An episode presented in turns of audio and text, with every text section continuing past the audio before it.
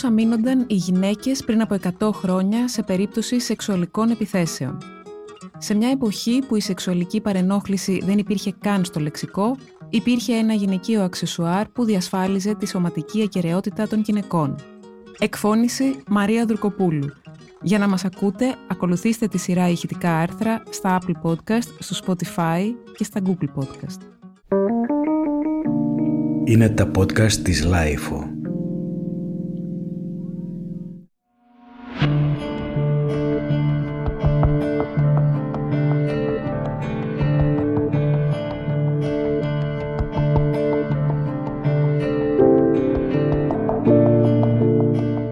Συνηθισμένη βροχερή Τρίτη του 1912 όταν η 18χρονη Ελίζαμπεθ Φόλεϊ έπεσε θύμα ένοπλης ληστείας μαζί με τον συνάδελφό της από την τράπεζα.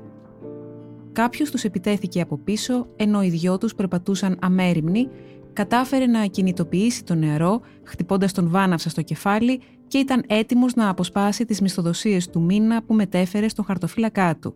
Ωστόσο, η Φόλεϊ δεν έχασε την ψυχραιμία της έβγαλε την καρφίτσα που συγκρατούσε το καπέλο της και σχεδόν την έμπηξε στο πρόσωπο του ληστή, αποτρέποντας τα χειρότερα.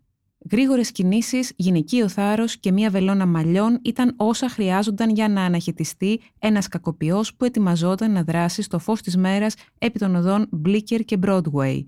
Έγραψαν τότε για τη δεσποινίδα Foley οι New York Times, αναφέροντας ότι η κοπέλα ήταν ήδη μέλος μιας κίνησης γυναικών που κυκλοφορούσαν ετοιμοπόλεμες σε περίπτωση επίστεσης κάποιου άντρα, οπλισμένες με τις βελόνες των καπέλων τους. Καθώς οι γυναίκες κέρδιζαν την ανεξαρτησία τους και μπορούσαν πλέον να κυκλοφορούν ασυνόδευτες στο δρόμο, ακόμη και να ταξιδεύουν χωρίς αντρική συντροφιά στα τέλη του 1800, οι βελόνες των καπέλων τους είχαν μετατραπεί σε ένα αποτελεσματικό όπλο άμυνας για όποια αρνούνταν να την ακουμπούν, να τις λένε διάφορα στο δρόμο ή να επιχειρούν να τις επιτεθούν. Κάθε γυναίκα με θάρρος και μία βελόνα μπορεί να αποδείξει τι μπορεί να πάθει ένας δηλός που την πλησιάζει με δόλιο σκοπό. Έγραφε εκείνη την εποχή η εφημερίδα Los Angeles Herald. Το νέο, βασικά η μέθοδος άμυνας, διαδόθηκε. Πλέον οι βιοτεχνίες που έφτιαχναν βελόνες καπέλων είχαν καταλάβει τη διπλή χρησιμότητά τους, γι' αυτό έφτιαχναν περίτεχνες μεν, στολισμένες με λουλούδια, πουλιά και πολύτιμα πετράδια βελόνες, σαφώς μεγαλύτερες δε. Μια βελόνα για γυναικείο καπέλο μπορούσε να ξεπερνάει τα 20 εκατοστά και να μετατραπεί άνετα σε φωνικό όπλο στα χέρια μιας κοπέλας που βρισκόταν σε κίνδυνο.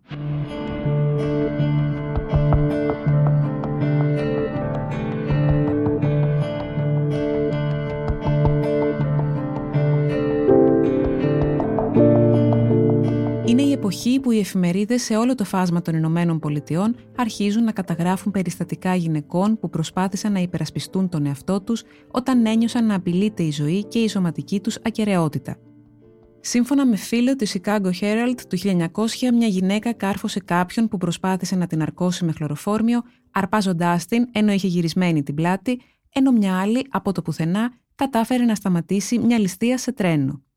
Για το φαινόμενο των φωνικών βελονών είχε εκφραστεί ακόμα και ο Ρούσβελτ, εξυμνώντας το γυναικείο θάρρος που εμφανίζεται πλέον στη δημόσια ζωή και κανένας άντρας, όσο δυνατός και να είναι, δεν μπορεί να αντιμετωπίσει μια αποφασισμένη γυναίκα με μια βελόνα στα χέρια της, είπε χαρακτηριστικά.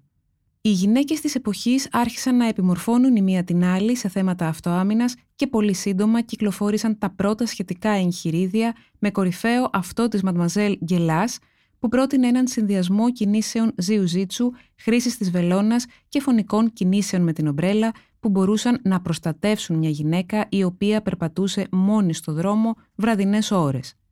Η ιστορικός Εστέλ Φρίντμαν στο βιβλίο της «Επαναπροσδιορίζοντας τον βιασμό» αναφέρει ότι στα 1900 ήταν τουλάχιστον εξωφρενικό μια γυναίκα να καταγγείλει τον βιασμό της Συνήθως, το θύμα είχε να αντιμετωπίσει τη χλέβη και την περιφρόνηση της κοινωνίας, κάτι που καθιστούσε αναγκαία την ετοιμότητά του σε ό,τι είχε να κάνει με την αυτοάμυνα.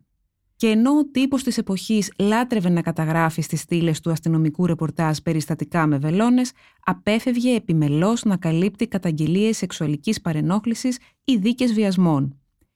Ήταν όμως και αυτός ένας τρόπος, όπως παρατηρεί η ιστορικός, να μπει στον δημόσιο διάλογο το θέμα της ασφάλειας των γυναικών.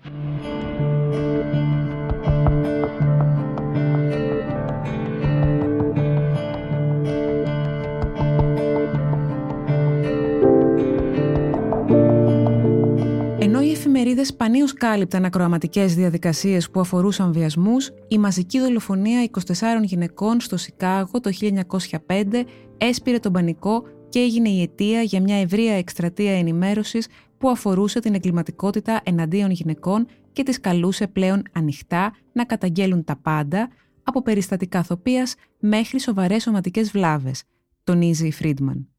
Η ξαφνική δημοσιότητα σε θέματα βίας εναντίον γυναικών έθεσε και ένα θεμελιώδες ερώτημα. Τι πραγματικά συνιστούσε παρενόχληση εναντίον μιας γυναίκας και τι μπορούσε να γίνει γι' αυτό; Την εποχή εκείνη ο ορισμός της παρενόχλησης ήταν μάλλον θολός και όχι απαραίτητος εκτός νόμου. Συνήθως κατηγορούνταν οι γυναίκες για ό,τι τους συνέβαινε και αυτές είχαν την ευθύνη να αποφύγουν μια κακή εξέλιξη.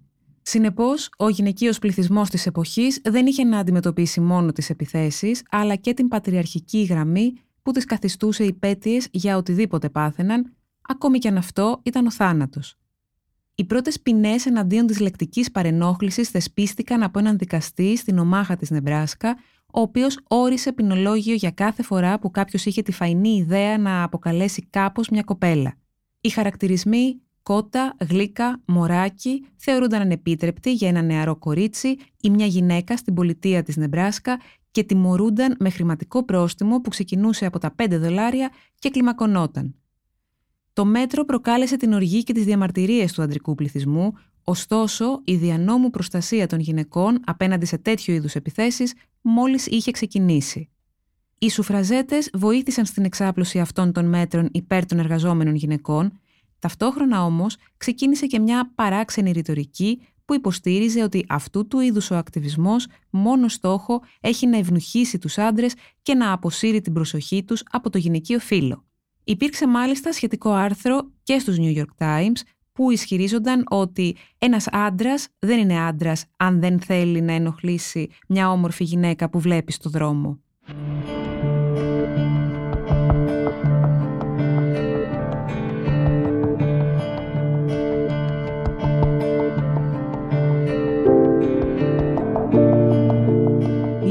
Αργότερα βέβαια οι σουφραζέτες χάνουν τη μάχη της βελόνας όσο κερδίζουν δικαιώματα που αφορούν την εμφάνισή τους. Με το που καταφέρνουν να απαλλαχτούν από το καπέλο που μέχρι τότε φορούσαν υποχρεωτικά στις δημόσιες εμφανίσεις τους, προκειμένου να καλύπτουν το θέλγητρο των ωραίων μακριών μαλλιών, οι γυναίκες χάνουν ταυτόχρονα και το όπλο αυτοαμυνάς τους, τη βελόνα. Η ιστορία βέβαια δικαιώνει αυτό το πρώτο όπλο καθώς το θεωρεί την πρώτη σοβαρή νήξη για τα δικαιώματα των γυναικών στο ίδιο τους το σώμα.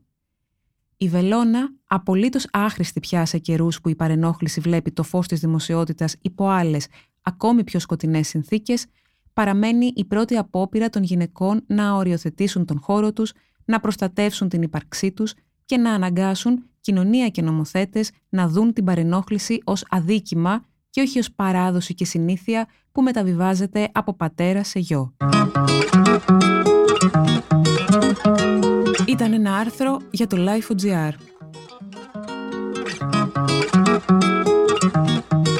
Τα podcast της Lifeo ανανεώνονται καθημερινά και τα ακούτε μέσα από το Life.gr ή τις εφαρμογές της Apple, του Spotify ή της Google. Κάντε subscribe πατώντας πάνω στα αντίστοιχα εικονίδια για να μην χάνετε κανένα επεισόδιο. Ηχοληψία, επεξεργασία και επιμέλεια, φέδωνας χτενάς και μερόπικοκίνη. Ήταν μια παραγωγή της Lifeo. Είναι τα podcast της Lifeo.